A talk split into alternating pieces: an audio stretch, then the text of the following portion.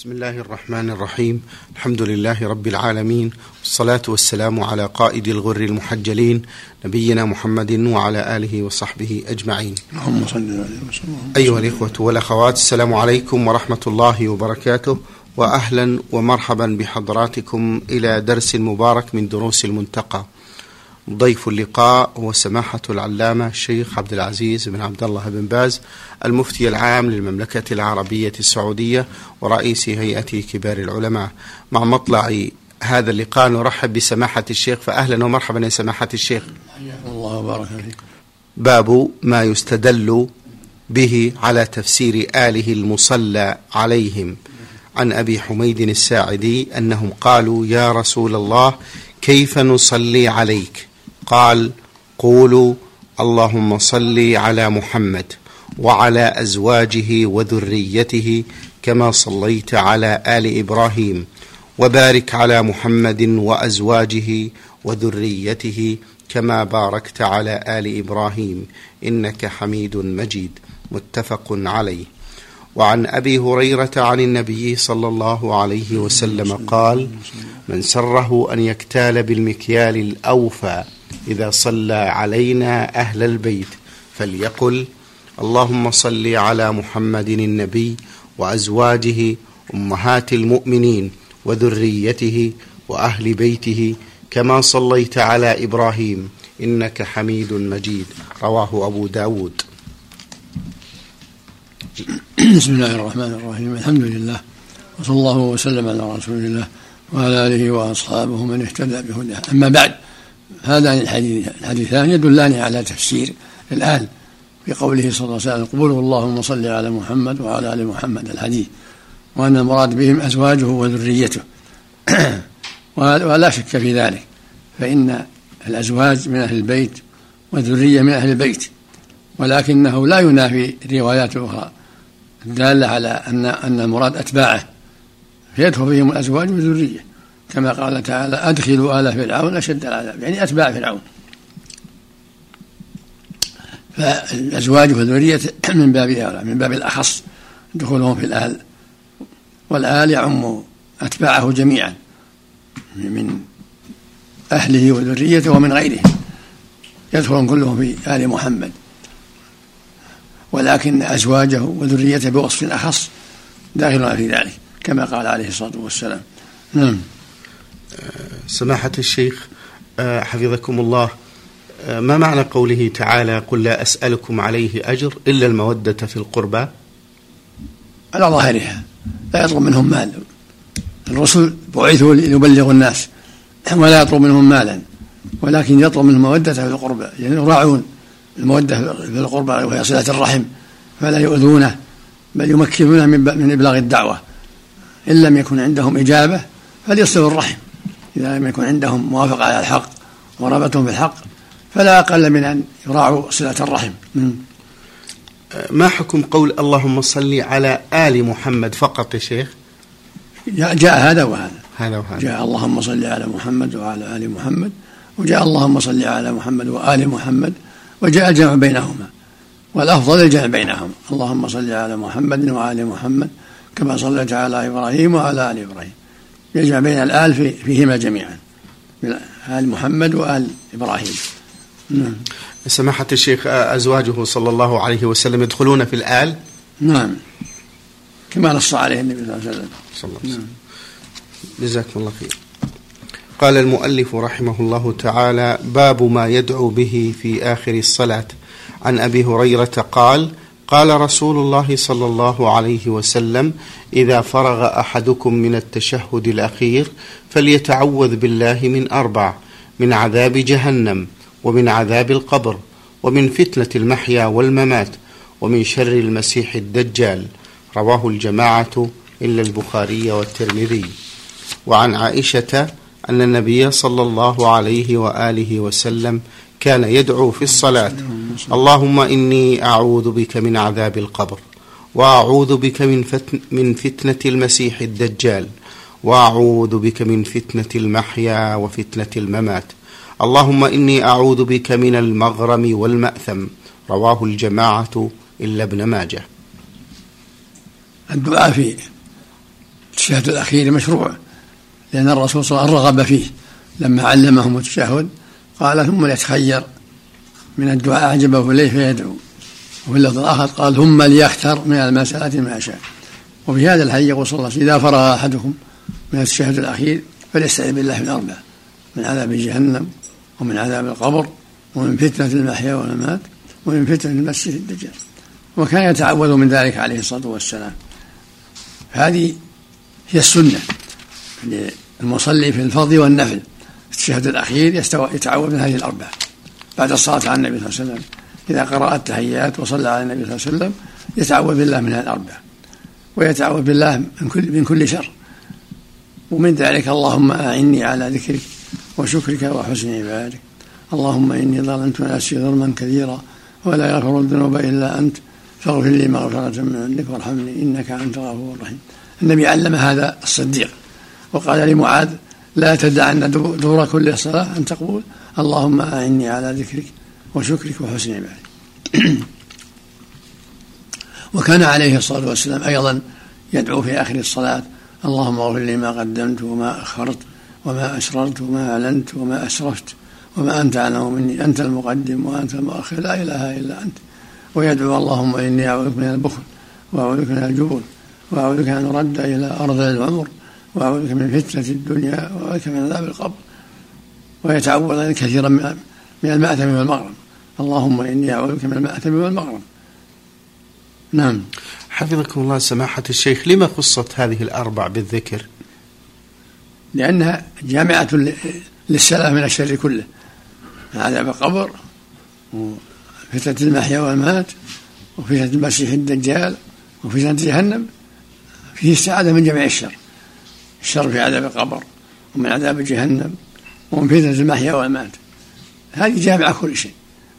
إنه فتنة المسيح الدجال الذي الدجال الذي يقول يخرج في آخر الزمان. هذا التعوذ يا سماحة الشيخ. هو جامع للتعوذ من الشر كله. هل هو واجب هذا التعوذ يا شيخ؟ عند أهل السنة والجماعة مستحب. مستحب. وذهب طاووس رحمه الله إلى ما يدل على وجوبه ولكن الذي عليه أهل العلم أنه مستحب. نعم. إذا سلم الإمام سماحة الشيخ قبل أن يدعو المأموم بهذه الدعوات هل يسلم مباشرة أم يدعو بعد؟ لا يسلم. يا رسول قول الرسول إذا سلم فسلموا. إنما جعل الإمام ليؤتم به. نعم. ما هي أسباب عذاب القبر سماحة الشيخ؟ المعاصي كلها من أسباب عذاب القبر. وأعظمها الشرك بالله والكفر. نسأل الله العافية. نعم. هل يستمر عذاب القبر يا سماحة الشيخ حتى قيام الساعة؟ ظاهر الأدلة أنه يستمر نسأل الله العافية. وكيف نرد على من أنكر ذلك شيخ؟ من أنكر ذلك هو يكون مبتدع. ضال مضل نسأل الله العافية. فتنة المحيا وفتنة الممات يسأل عنها كثير من الإخوان سماحة فتنة الدنيا والآخرة. الفتنة في الدنيا والفتنة عندك في القبر. نسأل الله العافية. أن يفتن في الدنيا بإماله أو بالزنا أو بالخمور أو بغير هذا. وفتنة الممات ما ما يحصل للفاجر من العذاب في القبر نسأل الله العافية. وعدم التثبت. يكون يسأل ويقول ها ها لا أدري. نسأل الله العافية. أحسن الله إليكم. سماحة الشيخ أدلة فضل قراءة سورة الكهف هل هي صحيحة؟ فيها حديث ضعيفة. إنما يحفظ من بعض من فعل بعض الصحابة كان يقرأها يوم الجمعة. ولا ما فيها ما نعلم فيها أحاديث صحيحة أنها تقرأ في يوم كذا ولا يوم كذا. اللهم صل وسلم. اللهم صل على نبينا محمد. ما أول علامات الساعة الكبرى خروجا سماحة الشيخ؟ المهدي ثم الدجال ثم نزول عيسى بن مريم. هذه أولها الثلاث الأولى نسأل الله العافية. اللهم آمين. قال المؤلف رحمه الله تعالى باب أو باب جامع أدعية منصوص عليها في الصلاة. عن أبي بكر عن أبي بكر الصديق رضي الله عنه أنه قال لرسول الله صلى الله عليه وسلم علمني دعاء أدعو به في صلاتي قال قل اللهم إني ظلمت نفسي ظلما كثيرا ولا يغفر الذنوب إلا أنت فاغفر لي مغفرة من عندك وارحمني إنك أنت الغفور الرحيم متفق عليه. وعن عبيد بن القعقاع قال رمق رجل رسول الله صلى الله عليه وآله وسلم وهو يصلي فجعل يقول في صلاته اللهم اغفر لي ذنوبي ووسع, ووسع لي في داري وبارك لي فيما رزقتني رواه أحمد. وعن شداد بن أوس أن رسول الله صلى الله عليه وآله وسلم كان يقول في صلاته اللهم إني أسألك الثبات في الأمر والعزيمة على الرشد. وأسألك شكر نعمتك وحسن عبادتك. وأسألك قلبا سليما ولسانا صادقا. وأسألك من خير ما تعلم. وأعوذ بك وأعوذ بك من شر ما تعلم. وأستغفرك لما تعلم. رواه النسائي. وعن أبي هريرة أن رسول الله صلى الله عليه وسلم كان يقول في سجوده اللهم اغفر لي ذنبي كله دقه وجله وأوله وآخره وعلانيته وسره رواه مسلم وأبو داود. وعن عمار بن ياسر أنه صلى صلاة فأوجز فيها فأوجز فيها فأنكروا ذلك فقال ألم أتم, ألم أتم الركوع والسجود؟ قالوا بلى. قال أما إني دعوت فيها بدعاء كان رسول الله صلى الله عليه وسلم يدعو به اللهم بعلمك الغيب وقدرتك على الخلق أحيني ما علمت الحياة خيرا لي وتوفني إذا كانت الوفاة خيرا لي. أسألك خشيتك في الغيب والشهادة وكلمة الحق في الغضب والرضا والقصد في الفقر والغنى ولذة النظر إلى وجهك والشوق إلى لقائك وأعوذ بك من ضراء مضرة ومن فتنة مضلة. اللهم زينا بزينة الإيمان واجعلنا هداة مهتدين. رواه أحمد والنسائي. وعن معاذ بن جبل قال لقيني النبي صلى الله عليه وآله وسلم فقال إني أوصيك بكلمات تقولهن, تقولهن في كل صلاة.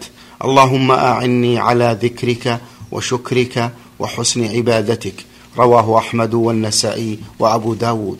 وعن عائشة أنها فقدت النبي صلى الله عليه وسلم من مضجعها فلمسته بيدها فوقعت عليه وهو ساجد وهو يقول اللهم أعطي نفسي تقواها زكها أنت خير من زكاها أنت وليها ومولاها رواه أحمد وعن ابن عباس أن النبي صلى الله عليه وآله وسلم صلى فجعل يقول في صلاته أو في سجوده اللهم اجعل في قلبي نورا وفي سمعي نورا وفي بصري نورا وعن يميني نورا وعن شمالي نورا وأمامي نورا وخلفي نورا وفوقي نورا وتحتي نورا واجعل لي نورا أو قال واجعل واجعلني نورا مختصر من مسلم.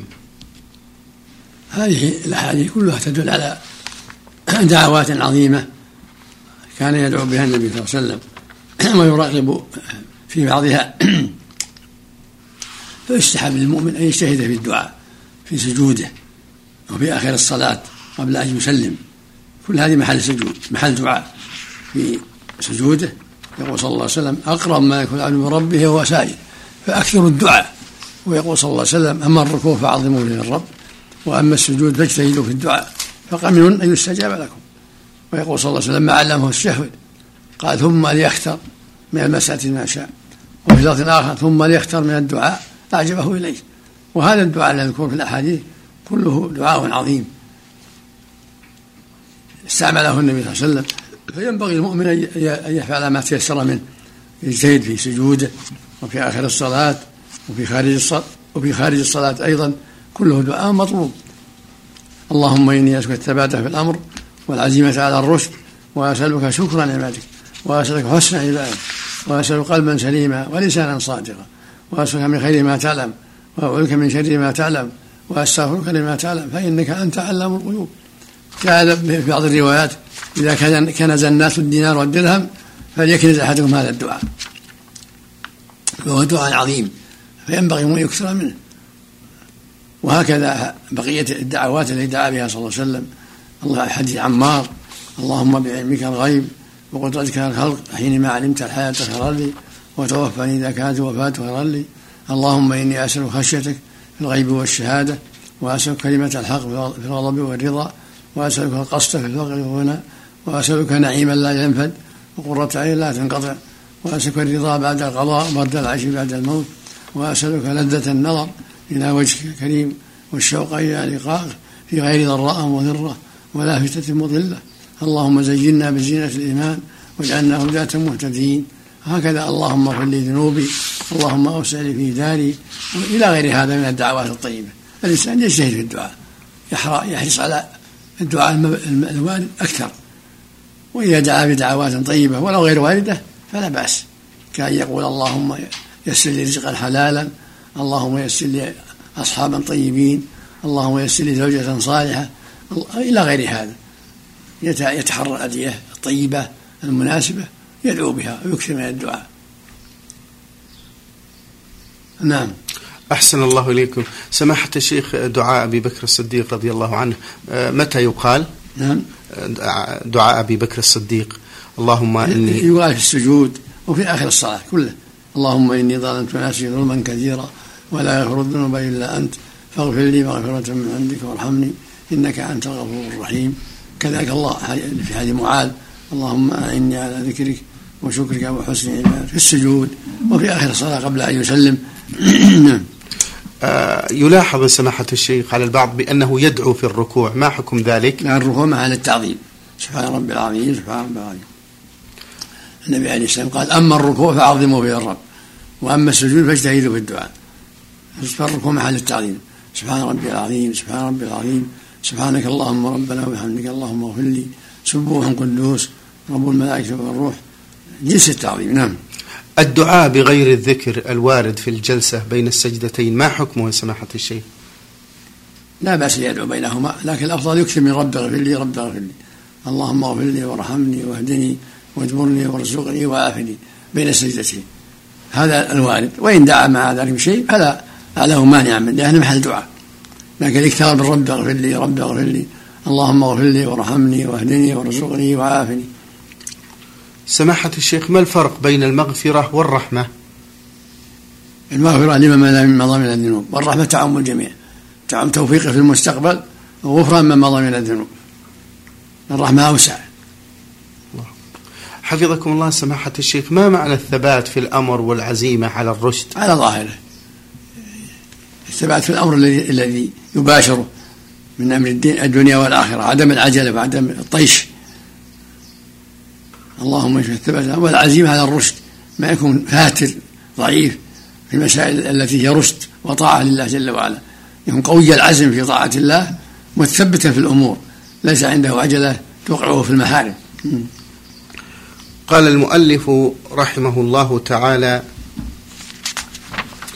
باب الخروج من الصلاة بالسلام. عن ابن مسعود أن النبي صلى الله عليه وآله وسلم كان يسلم عن يمينه وعن يساره. السلام عليكم ورحمة الله. السلام عليكم ورحمة الله. حتى يرى بياض خده. رواه الخمسة وصححه الترمذي.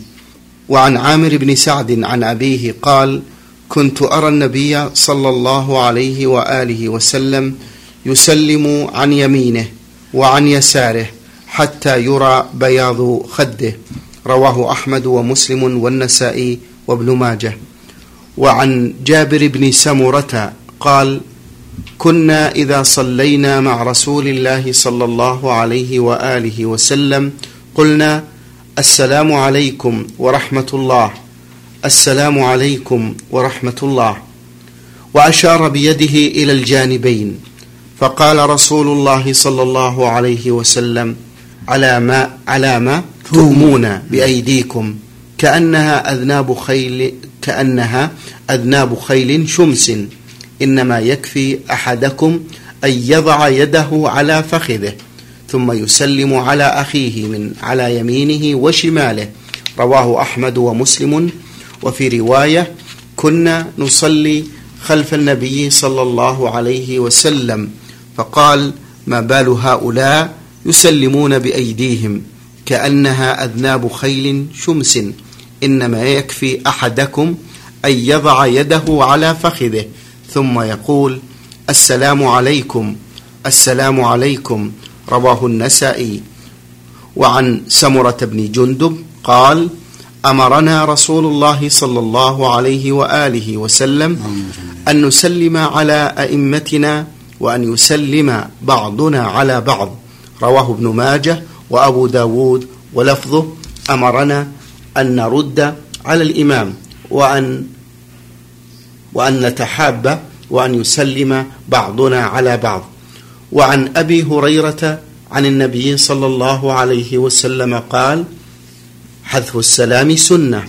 رواه أحمد وأبو داود ورواه الترمذي موقوفا وصححه. قال ابن المبارك معناه ألا يمد مدا. نعم. وهذه الأحاديث كلها دالة على أن المأموم يسلم بعد إمامه.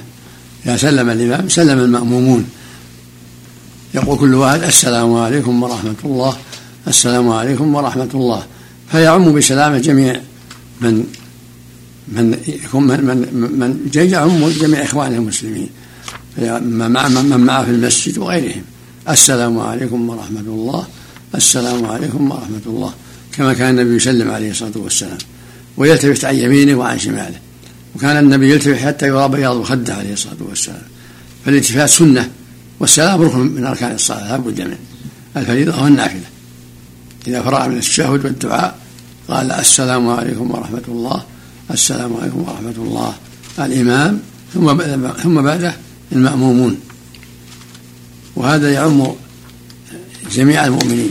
يسلم على أخيه اللي حوله وعلى غيره. السلام عليكم. هذا هو المشروع. ولا حاجة إلى الإمام بالأيدي. كانوا يؤمنون بأيديهم عند السلام فأنكر عليهم النبي ذلك. وقال كأن أذناب خير شمس. إنما يكفي أحدكم يضع يده على فخذه ثم يسلم. فيضع أيديهم على أفخاذهم أو على ركبهم ثم يسلمون. من غير حاجة إلى الإمام بالأيدي. هذا هو السنة. حفظكم الله. في الباب السابق سماحة الشيخ في باب أدعية منصوص عليها في الصلاة هناك سؤال من بعض الإخوة وهو حول الدعاء في القنوت بأدعية غير مأثورة من أجل ترقيب من أجل ترقيق القلوب ونحوه. هل من توجيه؟ في القنوت لا بأس في السجود وفي التحيات إذا كان الدعاء طيب لا بأس به ولا ما ورد. يدعو في السجود أو في آخر التحيات أو في الوتر في قنوط إذا كان الدعاء صحيحا في نفسه فلا بأس. ما حكم تمني الموت؟ لا يجوز تمني الموت الرسول نهى عن ذلك. ولكن يقول اللهم أحيني إذا كانت الحياة خيرا لي وتوفني إذا كانت الوفاة خيرا لي. إذا خاف الشر مثل ما في حديث عمار اللهم بعلمك الغيب وقدرتك على الخلق أحيني ما علمت الحياة خيرا لي وتوفني إذا كانت وفاة خيرا لي. وفي حديث أنس يقول صلى الله عليه وسلم لا لا يتمنى أحد الموت. لضر نزل به. فإن كان لابد فليقول اللهم أحيني إذا كانت الحياة خيرا لي وتوفني إذا كانت الوفاة خيرا لي. هذا هو المشروع عند الحاجة إلى هذا. نعم. سماحة الشيخ حفظكم الله ما هي ثمار الدعاء؟ ثماره كثيرة. من خير الدنيا والآخرة. في الدنيا الصحة والرزق الحلال وصحبة الأخيار والتوفيق لطاعة الله. وفي الآخرة دخول الجنة والنجاة من هذا الدعاء خيره فضله عظيم. ونتائجه طيبة إذا قبله الله من العبد. نعم. ما ما الصحيح في هذا يا شيخ؟ حديث الدعاء هو العبادة أم حديث الدعاء هو مخ العبادة؟ الدعاء هو العبادة هذا هو الثابت. أثبت من حديث المخ والدعاء مخ العبادة. الدعاء هو العبادة رواه حديث أنس. نعم. حفظكم الله. للدعاء آداب لعلكم تشيرون إليها. وما هي موانع الدعاء؟ من آدابه أن يبدأ بحمد الله والصلاة على النبي صلى الله عليه وسلم قبله الذكر والصلاة على النبي صلى الله عليه وسلم ثم يدعو. ويلح في الدعاء ويكثر من الدعاء ويكون حاضر القلب مقبل على الله مخلصا لله جل وعلا. وإذا كان بعد صلاة أو في السجود أو في آخر الصلاة كان أقرب إلى الإجابة. ومن موانعه المعاصي كلها والغفلة عن الله عند الدعاء يكون يدعو بقلب غافل. من موانعها أكل الحرام وتعاطي الحرام كالربا وظلم الناس والغش المعاملات. كل هذه من موانع الإجابة نسأل الله العافية. جزاكم الله خير سماحة الشيخ. متى يكون الإنسان مستجاب الدعوة سماحة الشيخ؟ إذا توفرت فيه الخيرات إذا توفرت فيه الأعمال الصالحات والتقوى لله والإقبال على الدعاء والصدق في الدعاء. هذا من أسباب إجابة الدعاء. حفظكم الله هناك عبارة تتردد على ألسنة بعض الإخوان سماحة الشيخ وهو قول الإنسان لأخيه ادع لي وهل يكون في ذلك مذلة له؟ لا حرج في ذلك. إذا قال لأخيه ادع لي لا بأس. النبي عليه الصلاة والسلام قال إنه يقدم عليكم رجل من يمن. يقال له أويس من قرن فمن لقيه منكم فليطلب منه الاستغفار. وكان بارا بأمه رواه مسلم. فلا بأس بذلك. ويروى عنه صلى الله عليه وسلم أنه قال لعمر لما أراد العمرة لا تنسنا يا أخي من دعائك. نعم. حفظكم الله سماحة الشيخ. عبارة آه، جزاك الله خيرا إن شاء الله. فيها شيء شيء. لا ما لا يستثني الدعاء.